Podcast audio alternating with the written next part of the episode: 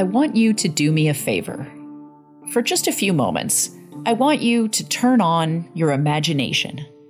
If it's safe to do so, you can even close your eyes to really get in the zone. Good. Picture yourself standing in a leafy, old growth forest.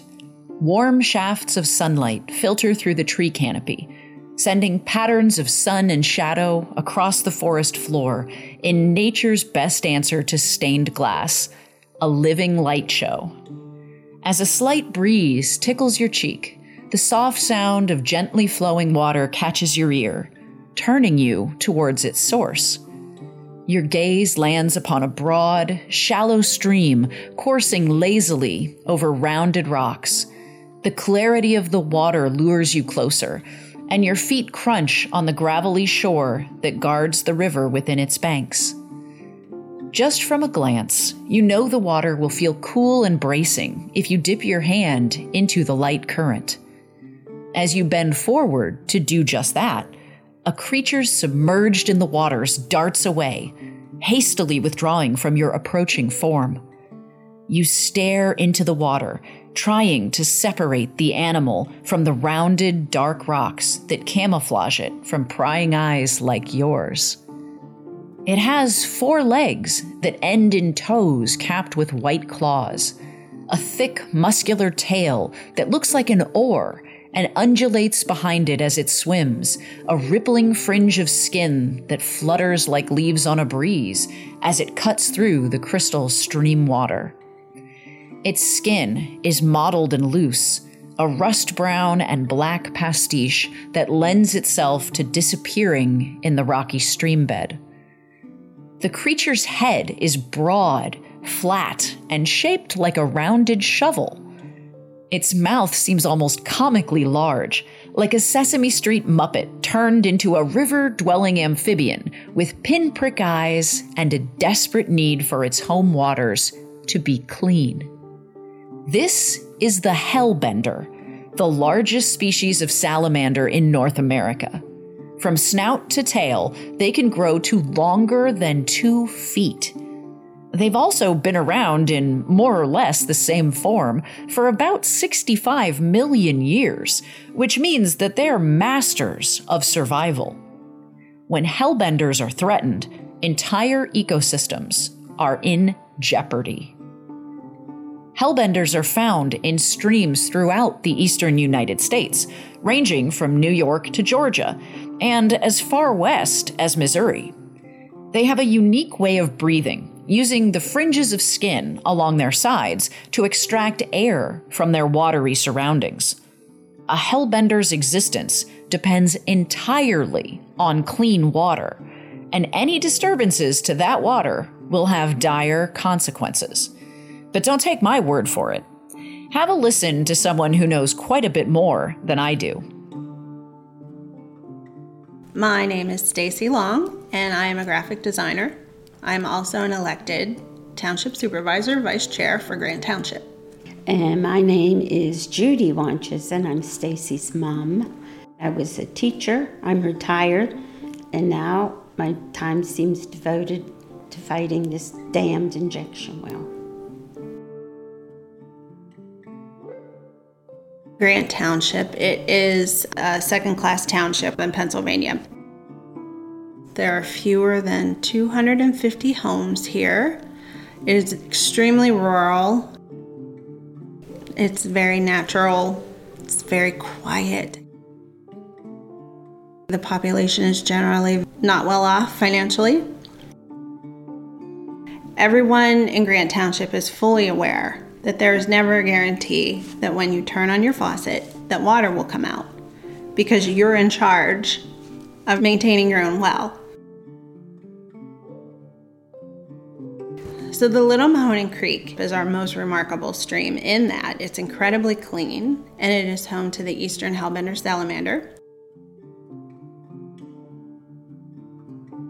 It's our canary in the coal mine. It tells us our water is still clean. We've never seen one because they're so shy. One of my wishes to actually hold one. I think they're cute. I've gotten where I just love them.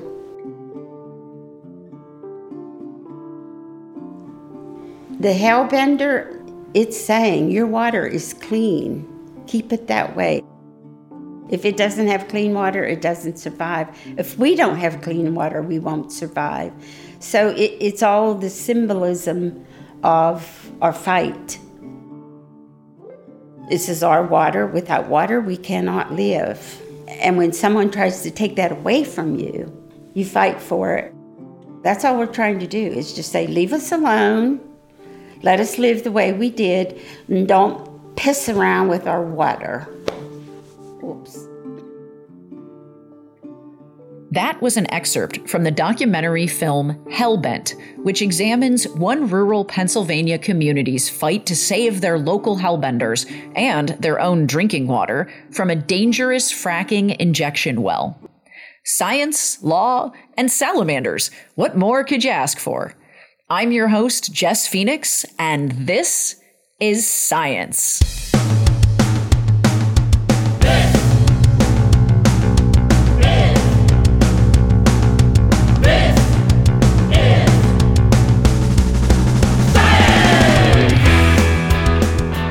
One of our major areas of focus here at the Union of Concerned Scientists is clean energy.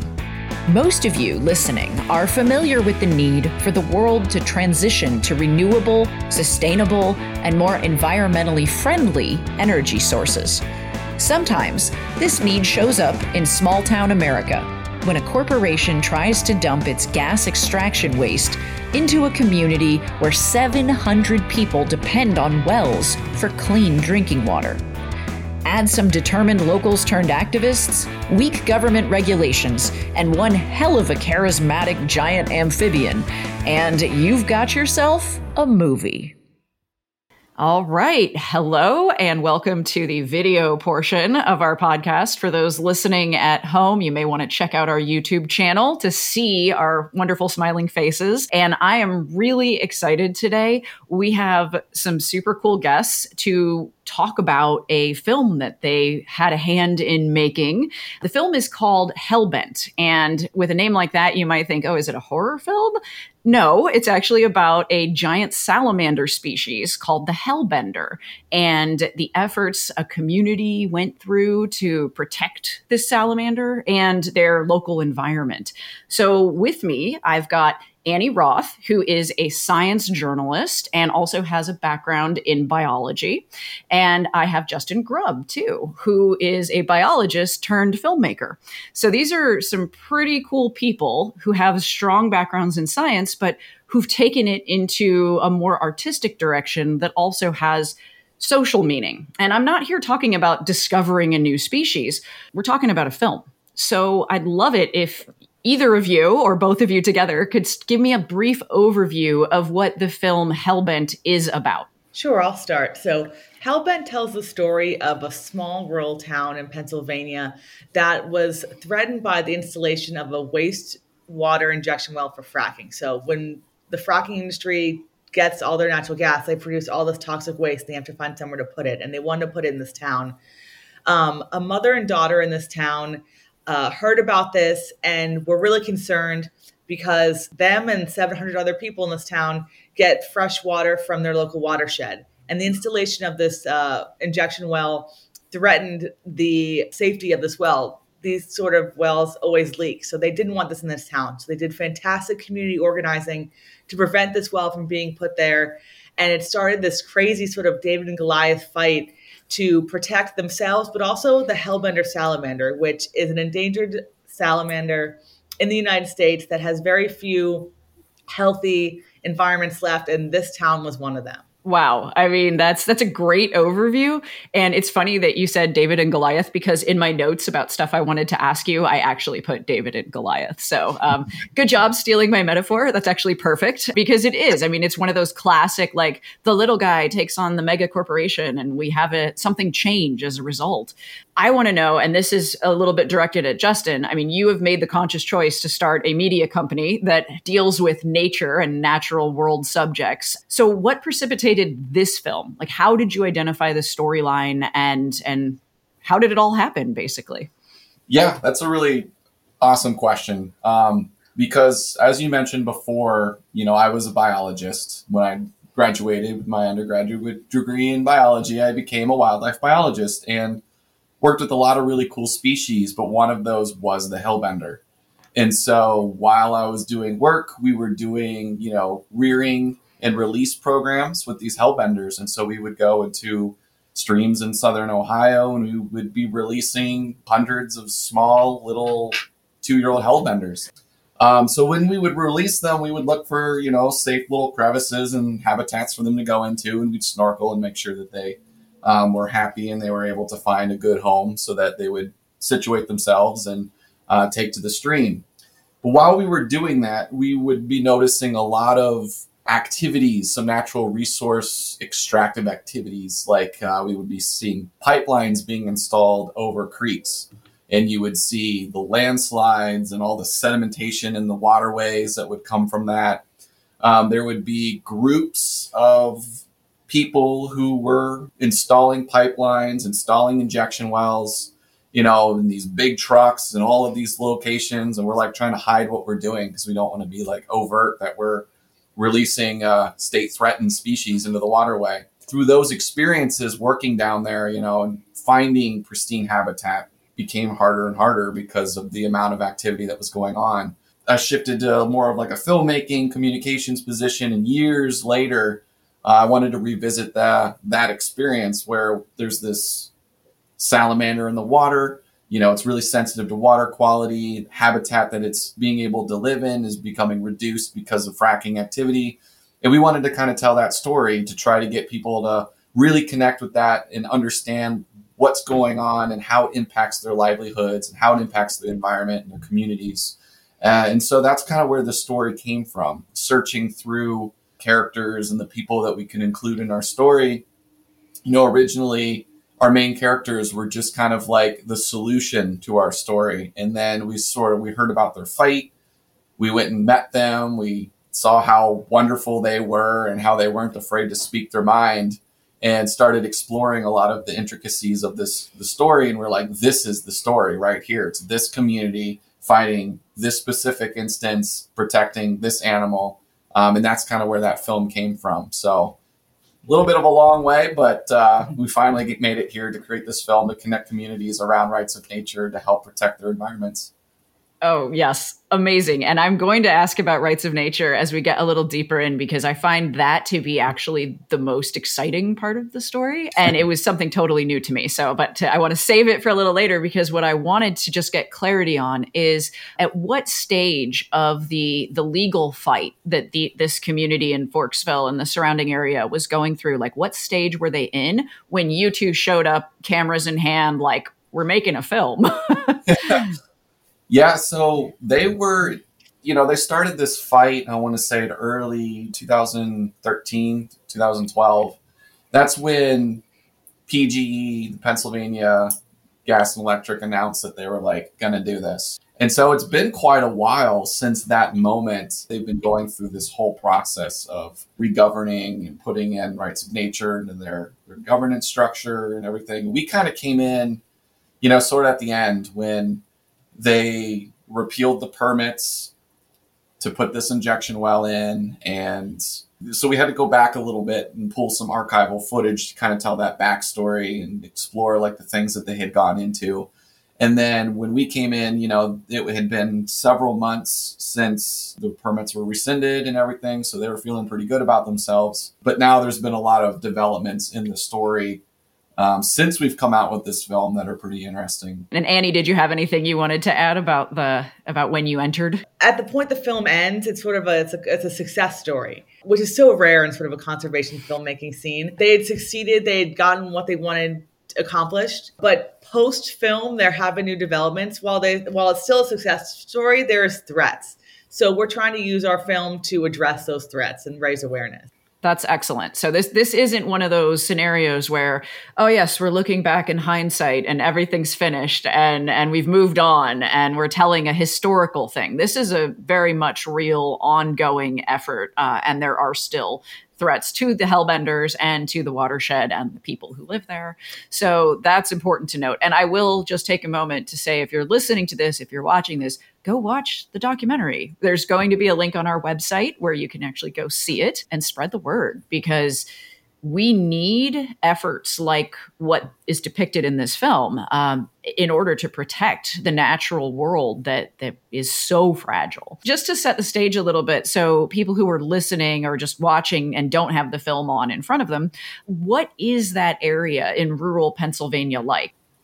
Sure. So Grant Township is sort of like a slice of heaven. It's like extremely rural, so quiet, big rolling fields everywhere, gorgeous, clear streams. As we were filming, some of the like things that I guess caused problems was like when say there's a car going by, you don't want to film during that. We would hear like Amish carts going by. That was the loudest thing you'd hear. It was it's so nice there. So we can understand why this community really wanted to preserve it because when you bring fracking activity somewhere, you're bringing truck traffic, you're bringing uh, all sorts of uh, infrastructure that's loud and dangerous. So I see why they wanted to protect it. It's so clean and natural. And also for a small town, like every single person knows each other and like gets along, even if they don't see eye to eye politically, they all work together, which we thought was really lovely. Yeah. I mean, when we were filming Grant Township was a really good place. We also filmed a lot for you know the stuff that we've done with FracTracker too. They were looking at pipeline installations and stuff and just like these really nice rolling hill type habitats covered in trees lots of really nice forests in pennsylvania.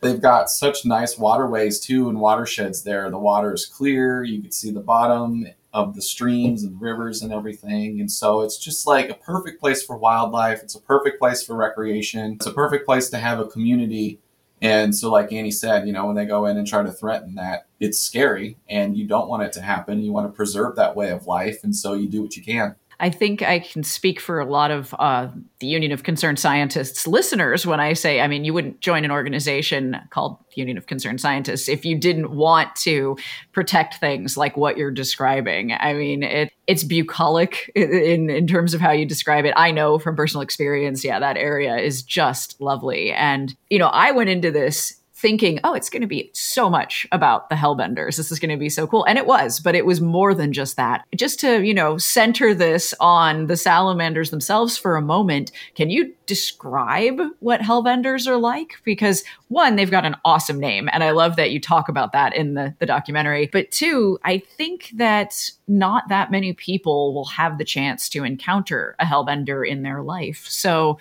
I'd love it if you could give us a sense of what they're like. I mean, hellbenders, like the name suggests, they're feisty little things. Um, they're pretty cool. I love them. They are the largest salamander in the Western Hemisphere, and they live right here in the United States. And so I think that's really cool. And what's even cooler is that for being so large, they can get up to about two feet long. They're so hard to see because they've got this brown, mottled orange, gray color to them and they spend a majority of their life underneath rocks. And so they just live in this little cavity that's underneath like a nice flat piece of, you know, shale or rock that you'd find in the in the river.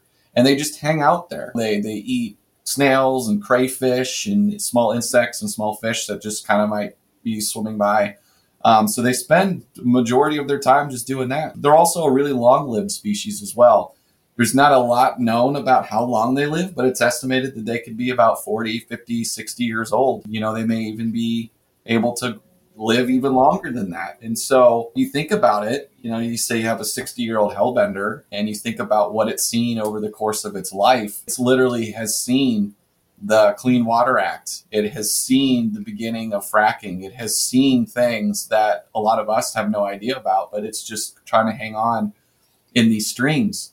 And so, you know, a, a big characteristic about them is they, as all salamanders are, they're amphibians, so they're very prone to absorbing toxins through their skin. In fact, hellbenders have lungs, but they're fully aquatic. So they get their oxygen through their skin. And that's kind of why they have that like weird appearance. One of the nicknames for hellbender is old lasagna sides because the sides of their the flanks of their body have like really really dimpled crimped sort of pattern on the sides. It's really flappy, lots of extra skin that just flaps in the waterways.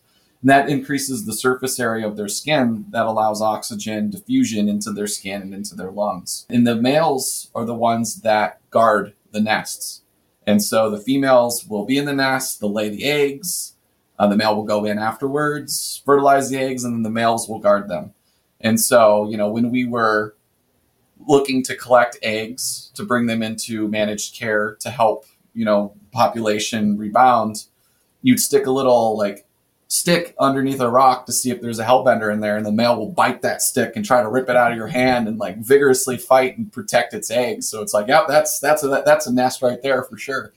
Um, so that's cool. But to get the shots in our film we had to go out during a very specific time of year and um, that's like the hellbender rut and so you know how like other animals males will fight like elk you know there's that rutting mm-hmm. season in november where the males will go at it hellbenders do the same thing and so the males will go out during, you know, the first two weeks of September and they'll fight each other and they'll run around and they'll look for nests and stuff. And then as we were, you know, ending the filming part of this expedition, all the males just kind of like went into their dens at the same time. And it was like right around, this is all anecdotal, of course, but right around like two o'clock, three o'clock in the afternoon, uh, my co-filmmaker Michael Clark and I were out there with our underwater housing, snorkeling around, filming hellbenders in the morning, and then all of a sudden they were gone. They're all gone, and you could see the males and the females inside the dens together. And then I had to take off and do something else. Michael went on to continue trying to film hellbenders, and all the other sites they were gone. So it was like that time they were done. Like it was time to time to mate, time to fertilize those eggs, and uh, that's what they did. And then the rest of the year, they're going to be pretty slow, pretty cryptic, just kind of hiding under these rocks. They're really cool. They've got tons of different nicknames. They've got River Wizard, uh, Lasagna Sides, Hellbender, Mud Puppy, Snot Otter. Wait, Snot Otter? That's a lovely mm-hmm. one. yeah. Yeah, they've got like kind of a slimy outer coating. And so, you know, it's like a wrinkled, snotty little turd with feet is the best way to kind of like describe what a hellbender looks like. But I think they're cute. yeah, I, I thought so too. I was like, they're adorable. It's like one of those, it's so ugly, it's cute. Yeah, they got those little eyes and the big wide smile on their face and the little toes with the little white balls at the end of them and the little, the long like flagging tail, which is pretty cool that helps them like swim in these fast moving streams. So yeah, they're pretty, they're pretty nice. They make little noises too. Um, when you're carrying them around on land. They make little burp noises and stuff. And I mean, I'm sure you could have done a film just about hellbenders and not included the human part of it. But um, maybe maybe that's later. Maybe you'll get a hellbender fan club going or something. oh, they definitely have a cult following. You know, there's like breweries named after them. There's beers. There's food. There's groups. You mean this? I have a hellbender T-shirt. If you start going down the rabbit hole online, you'll find all kinds of cool hellbender stuff so they definitely have a cult following. So basically, you're telling me there's a Hellbender dark web uh, that I need to go find. Um, that's funny. Um, so then I want to just turn the conversation a little to the human element because uh, I could talk about the animal side of it all day. Total animal nerd here. Um, but I wanted to say, Annie, um, you know, you've done a lot of different journalistic endeavors, and uh, I'm sure you're no stranger to coming in and assessing a situation on the ground to see, you know, what where is the story right now. So, what would you say that the level of scientific knowledge and community engagement was when the injection well itself was proposed. Because i know you you obviously came into the process a little bit after that but um, i'm sure you had to do your background. Props to the main characters of the film judy and stacy because when the when news of the plan to put this injection well into their town showed up they didn't know anything about that. They there had been fracking activity in their general area before but they weren't familiar with the threats posed by injection wells. So they did super hard research, enough that they could communicate it to the rest of the people in their township because Judy is an elected township official. So they she meets with everyone in her township regularly. So they did tons of research. They were able to communicate their concerns, and they also had people from uh, Pennsylvania General Energy come in and do a Q&A so they could asked them about these things that they had read online. They had seen all these news stories about other towns having, um, you know, pipelines explode or injection wells leak, and they're like, okay, well, how are you going to protect us from this? Like, is this something we're should be concerned about? And all their concerns were dismissed. They were just basically ignored. They weren't answering the questions, so they knew they pretty much had to take this whole thing uh, into their own hands. Like no one was going to help them. They had to community organize. They had to find people to support them and like really learn as much as they possibly could because there's a mother and daughter who have never dealt with legal stuff before. Um, one was a teacher, and the other one's a graphic designer.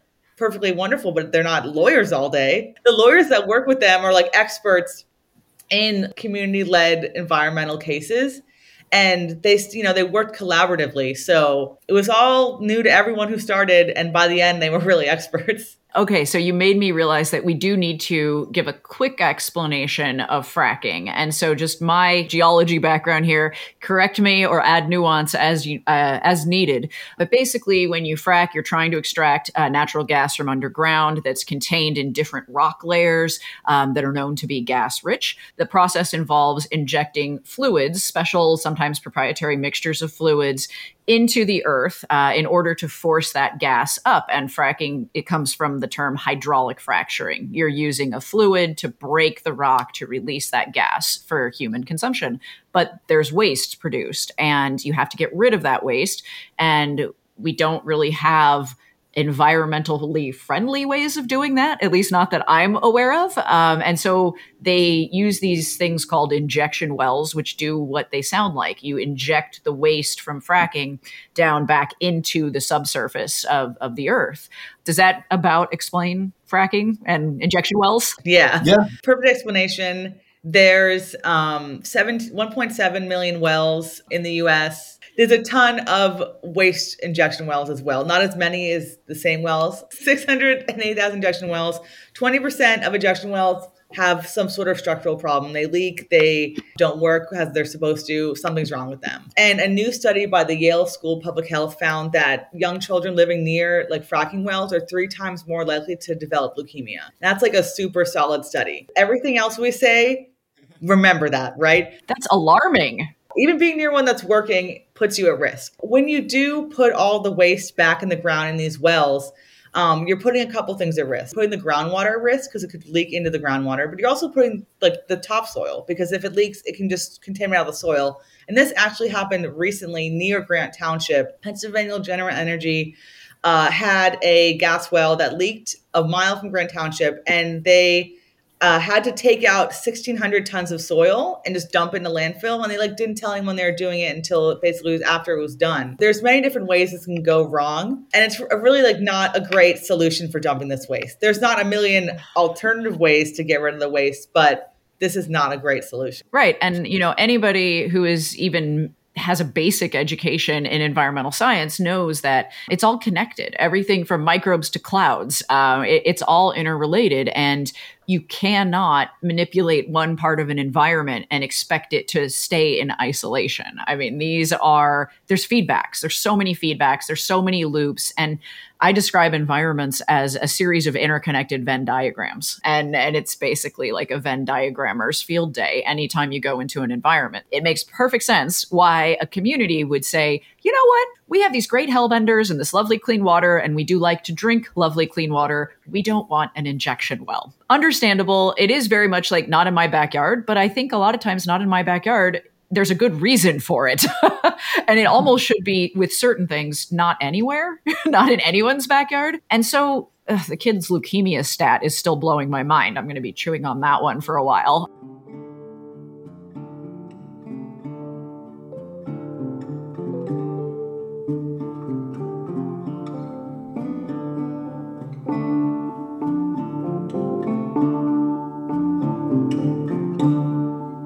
Before we jump into the heart of the legal side of the film Hellbent, I want to let you know where you can find This Is Science in the wide world of social media.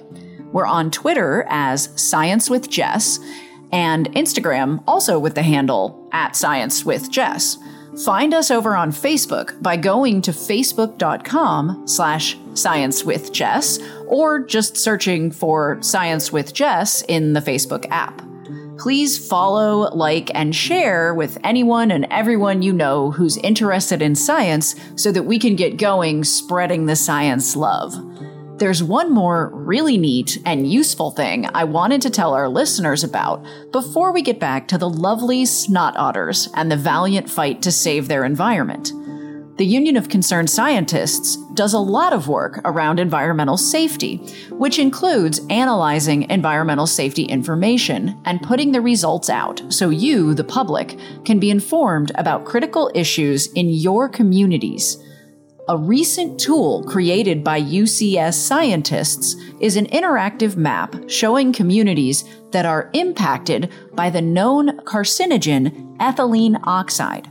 Since 2016, the Environmental Protection Agency has understood that ethylene oxide causes cancer, which is important information since it's currently used to sterilize medical equipment and even some dried foods. Shockingly, 14 million people around the country live within five miles of a facility emitting ethylene oxide. And as we so often see, they're more prevalent near low income neighborhoods, communities of color, and in places where English isn't widely spoken. To check out the UCS map of ethylene oxide facilities and see if there are any near you, I happen to live near three here in Los Angeles. Visit ucsusa.org slash ETO map that's ucsusa.org slash E-T-O-M-A-P. You can also find resources on our website for how to take action and urge the EPA to increase public protection from ethylene oxide emissions. All right, let's get back to the Hellbenders.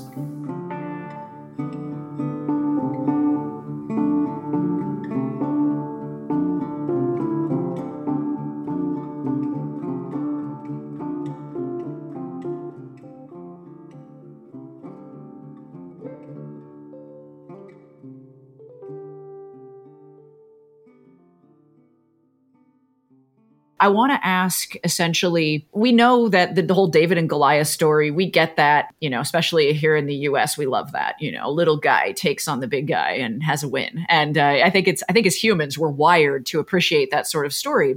But what really grabbed my attention and what made me say, I have to cover this for, for This is Science is that rights of nature. So now now we're here and I really like all this is building up to rights of nature this seems to be to me um, and i'm not going to explain it i want you two to explain it but to me this seems like one of the most exciting I'd say legal instruments available, new legal instruments, relatively speaking, um, for court action, for like actual legal frameworks that we can set up to protect areas or species or communities or just environments, ecosystems. So tell us, rights of nature. As human beings, you know, pretty much universally, we've decided we're entitled to a certain set of rights.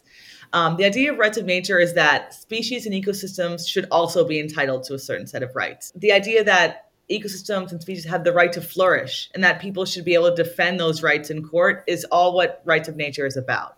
So it's not a new idea. There are rights of nature's laws internationally and here at home in the United States. But in the United States, they've not really been tested, and those that have get overturned a lot.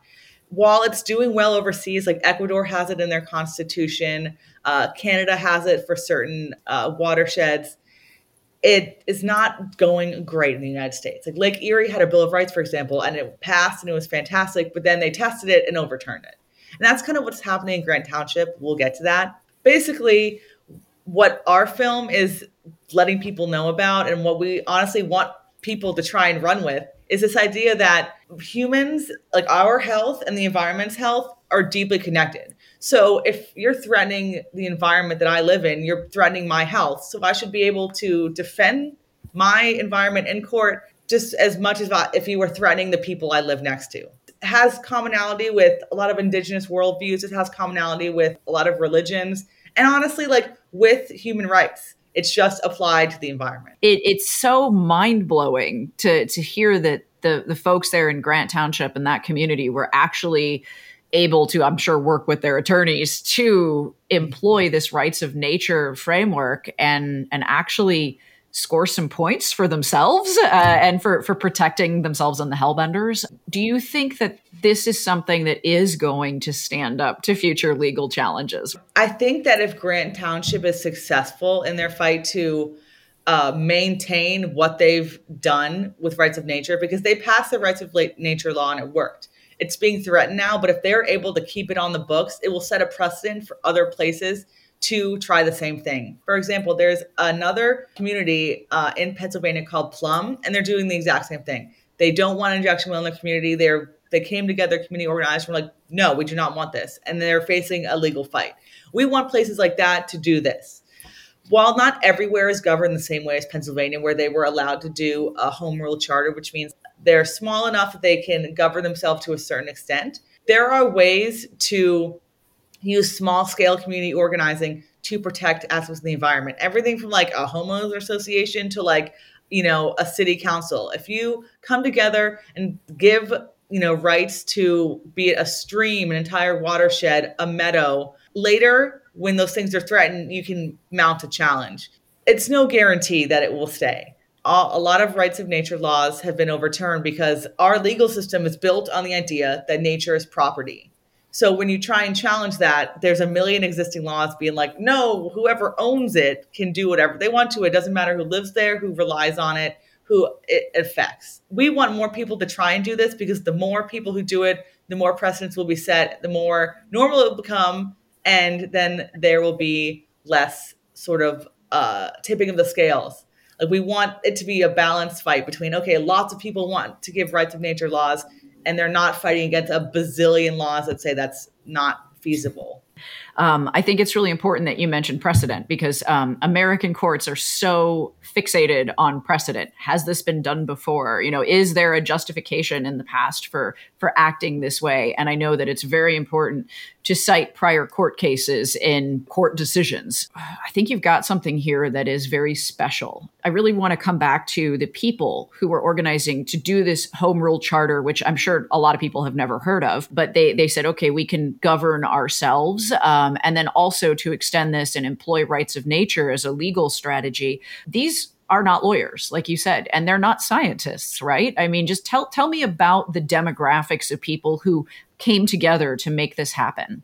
Yeah, so um, Grant Township has like a diverse array of people. Um, a lot of like sort of people who have maybe they're not rich. Most of them are not. I'd say all of them are not. Um, just like want to live a nice quiet life in this place and they really had to like put on their legal hats to do this because they realized that no one else was going to help them Fortunately, they were helped by a group called the Community Environmental Legal Defense Fund.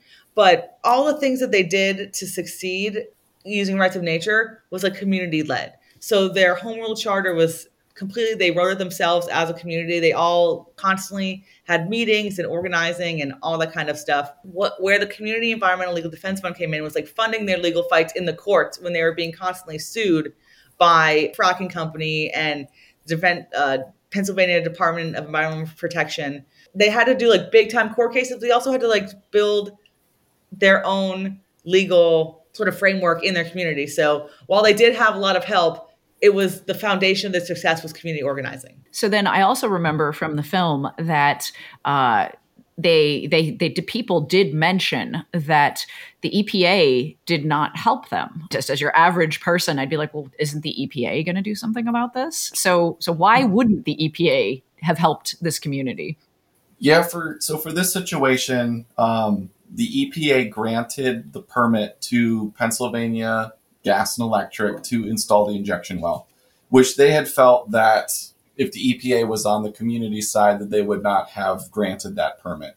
And so their frustration lies with the fact that the EPA was going to go ahead and allow that to happen and not do more to help protect the community.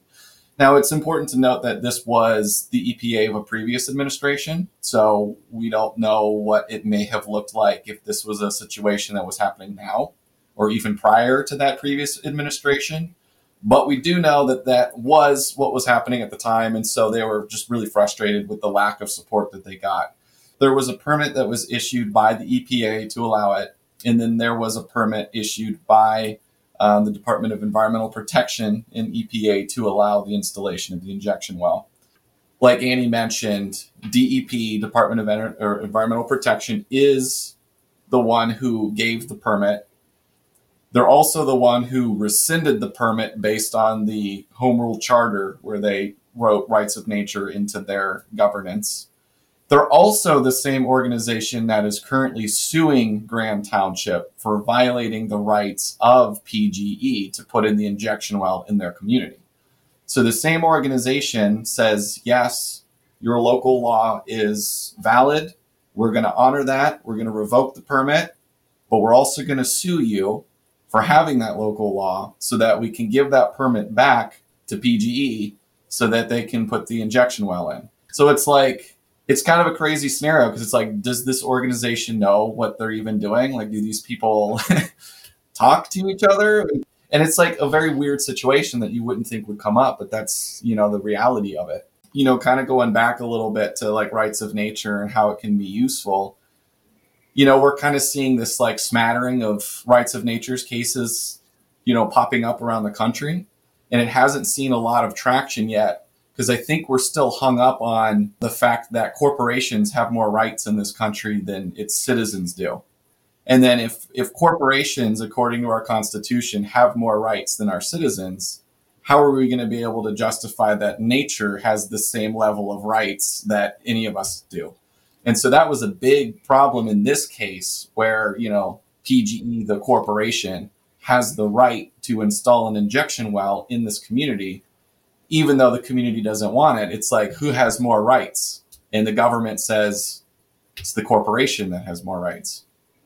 You highlight such an important issue in um, the 21st century here in the U.S., and I think that it's it's excellent that you have made this this. It's actually it's a lovely film from an artistic standpoint. It's great from science communication and a lesson in civics, but it's also a tool for basically educating people about the challenges and the urgency and the importance of prioritizing things that matter to individuals and their local communities and the ecosystems that that we inhabit. So it brings me to I kind of want you to look into your crystal balls because, you know, don't we all have a wonderful crystal ball these days with so much chaos in the last few years? What do you think? And Justin, the first part's directed at you here, um, and then Annie, if you want to add some some stuff to this, feel free. But Justin, what do you think that the future holds for? Let's bring it back to the Hellbenders, uh, for species like the Hellbenders and the Hellbenders themselves. What what do you see coming down the pipeline? Nice pun there. Um, Always. I mean, I kind of take a more hopeful approach to things, where I believe that like when the rights of resource management and land rights and stuff go back to like the people who truly deserve them and manage things properly. You know, I think that we can build a world where animals like the hellbender will be protected and natural resources that are around the area will be protected and sustainably managed and stuff like that. But with the system we have now where it's like just driven so heavily by corporations and profit and all that kind of stuff, it just really puts that at risk. The purpose of this film was to promote rights of nature because we're kind of seeing this moment here where we might right be on the cusp of it being more useful in our legal framework to allow those communities to maintain control over their their rights. And so, you know, we're still very far away. Like I mentioned, we're still trying to figure out citizens and corporations' rights. You know, if we can light a fire to get more communities like thinking about rights of nature and like how it could be useful in their legal frameworks to maintain those rights to their environment. Uh, we're hoping that that'll kind of like spread amongst a lot of people. And then with that sort of a movement, we'd be able to afford those protections to hellbenders, to snails, to crayfish, to trees, to, you know, all the things that we live off of. Like, you know, we need oil, we need gas, we need this, but what we really need is air and water and clean food. We've lived off of that for millions of years, and we've lived off of oil and gas off of a hundred years. So it's like, as a species, we were much more successful without this kind of stuff, taking care of the land, taking care of hellbenders And now we're just in this profit motive where it's like, oh, we got to get profit, profit, profit, expand, explore, do all this kind of stuff to our detriment. And if we start losing those things that have allowed us to survive for millions of years, then we're going to have a huge issue as a species. Right. And so, Annie, like, do you see anything that uh, that is different than what Justin just explained, or or just any like, what do you think is happening when humans are encroaching further and further into these these ecosystems, and for good or for bad? I mean, what what do you see?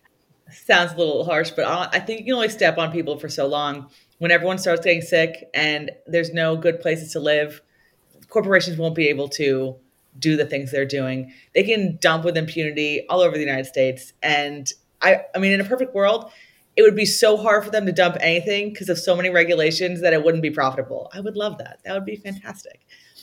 Unfortunately, the opposite is true. It is so it's the cheapest, best option for them to dump all their waste. So many different fossil fuel industries and like other industries like farming and stuff. You know, we make films to have an impact. And for this one, we want people to realize that they have rights to protect themselves, even if it's really, really hard to defend those rights and to make them happen. So, I mean, there's so many bad things going on right now, but I want people to get mad and get organized. So then that dovetails into I was going to say. So give us the current status um, as much as you can. Uh, you know, there in Grant Township, Forksville, that whole area. What is happening on the ground um, with the in mind that this episode is going to air in May 2023. So it can be, you know, spring 2023. Where are we? The situation right now is their case, you know, the lawsuit continued and it went to the Commonwealth Court and it was heard in that court, and it was determined that they did not have the right to use rights of nature to prevent the installation of this injection well. And so the community of Grant Township appealed that decision and wanted it to go to the Supreme Court of Pennsylvania. The Supreme Court of Pennsylvania actually decided not to hear that case. And so that case is going back to the Commonwealth Court where it was previously uh, struck down. You know that that court case hasn't been scheduled yet. We still don't know when that's going to be. But we're kind of in this position where it already lost in one court, went to another, got rejected. Now it's back in this court. What's going to happen? And the feeling is it's most likely not going to side the way that we want it to side. The unfortunate thing about it is if that's the case, then it would end up being like a lot of other rights of nature cases that have been put forth in the court in this country where it's they strike it down they say it's not constitutional. So we're really hoping to you know do what we can to help support the community going into that court case to where you know if it's not you know the result that we're looking for where do we go what do we do what's the next step to keep this thing going because there's been so much momentum over the last 10 years of this that it would really be sad for it to end with that. And so that's kind of where we're at now. So by May of 2023, I'm sure the court case won't be scheduled yet. I'm sure we'll still kind of trying to figure out what's going on. Uh, but for us, we're still going to be doing a lot of screenings with Hellbent and doing community events and stuff and trying to do some community organizing to really get people, you know, to understand and these court cases and these rights of nature cases start going off like fireworks all over the place, like something's got to stick. And it brings that precedent back. We're like, well, it's stuck there. And then that's going to be like the match that just lets it go. And so we were hoping that this is the case. It still could be. But at the moment, things don't look that hopeful.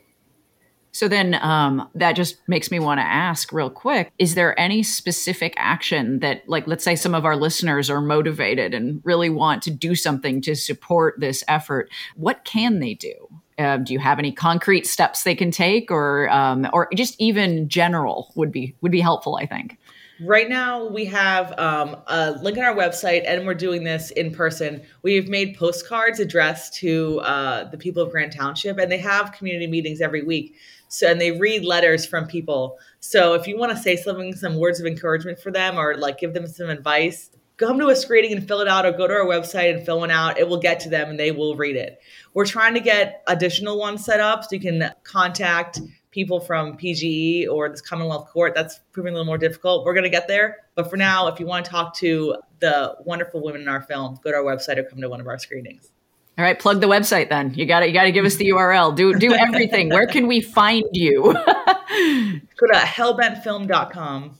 All right, I love it. That's a really easy to remember name. So Genius Move, uh, whoever picked that URL, hellbentfilm.com. You heard it here. So then we are the union of concerned scientists. And i you know as a scientist i have many many concerns. And you both are scientists and science communicators and artists and uh, and conservationists. And so i want to ask and i would like you each to answer um, we'll have justin start it off though so annie can bring it home. Why are you concerned?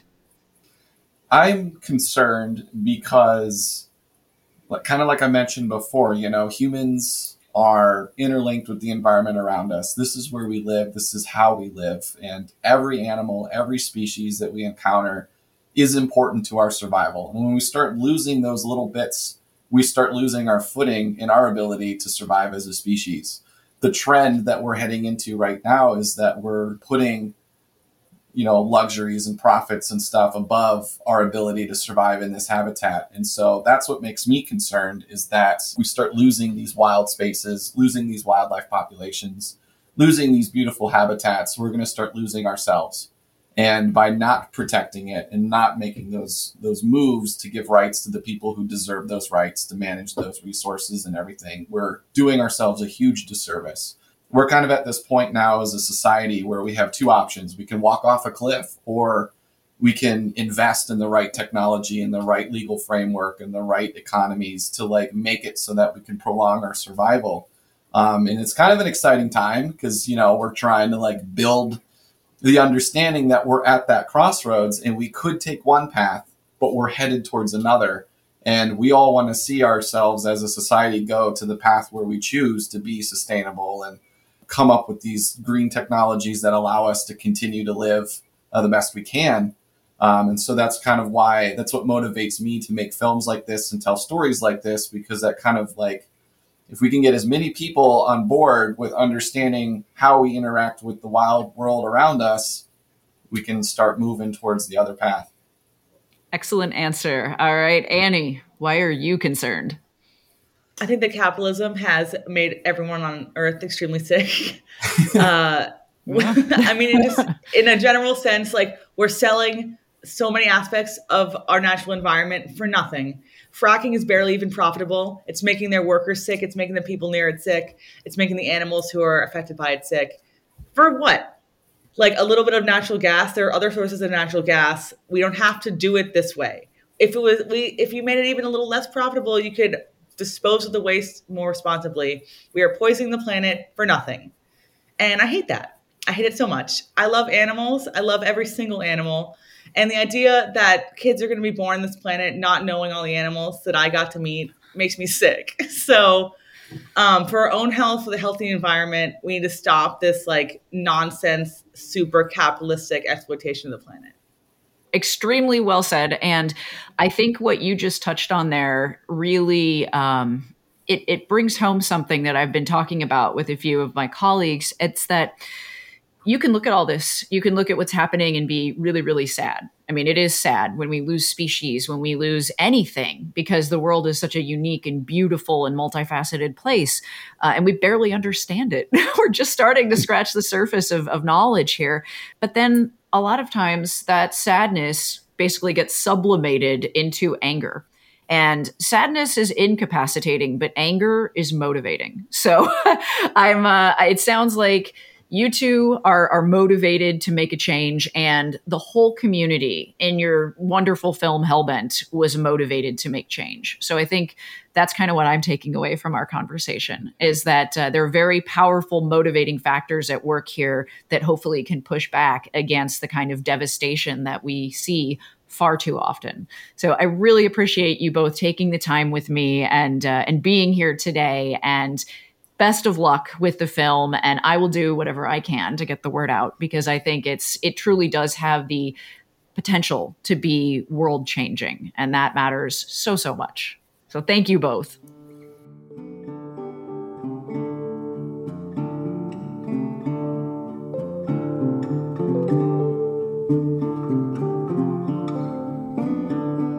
I have one correction for this episode that Justin and Annie asked me to share with you. The company that wants to install the injection well in Grant Township is Pennsylvania General Energy, not Pennsylvania Gas and Electric. They both do fracking, so it's an understandable mistake. Rights of Nature has huge potential to shape the way people protect their natural environment and ways of life. It's an exciting opportunity for individuals and communities to regain some of the power that was lost when corporations gained personhood rights in the United States, and it provides a chance for the environment to have meaningful legal status. I invite you to head over to ucsusa.org to learn about abundant and reliable clean energy solutions. About 2 million US rooftops have solar panels, and that number is ticking steadily upwards year after year. 29 states have renewable energy standards. Solutions like carbon pricing can be effective at reducing greenhouse gas emissions by hitting corporations where it counts, in the finances.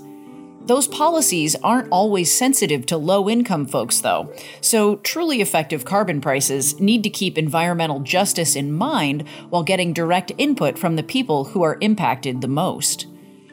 California, where I live, has long set the pace for adopting renewable energy standards and goals. Governments around the country have the power to adopt standards that require more energy production to come from low or zero carbon sources. And governments can also incentivize green tech solutions via tax credits and other incentives. I know that talking about regulatory fixes to energy issues sounds pretty far away from Little Mahoning Creek and the Hellbenders, but just like Earth's environments, it's all connected. Right now, one fifth of the US's energy comes from renewable sources. If we can push that number higher, we'll be protecting everything from the air to drinking water to hellbenders. I genuinely hope those weird and wonderful creatures get another 65 million years to flourish. I mean, think of all the nicknames we could come up with between now and then. Old lasagna sides ain't seen nothing yet. So I think we should do everything we can to make that happen.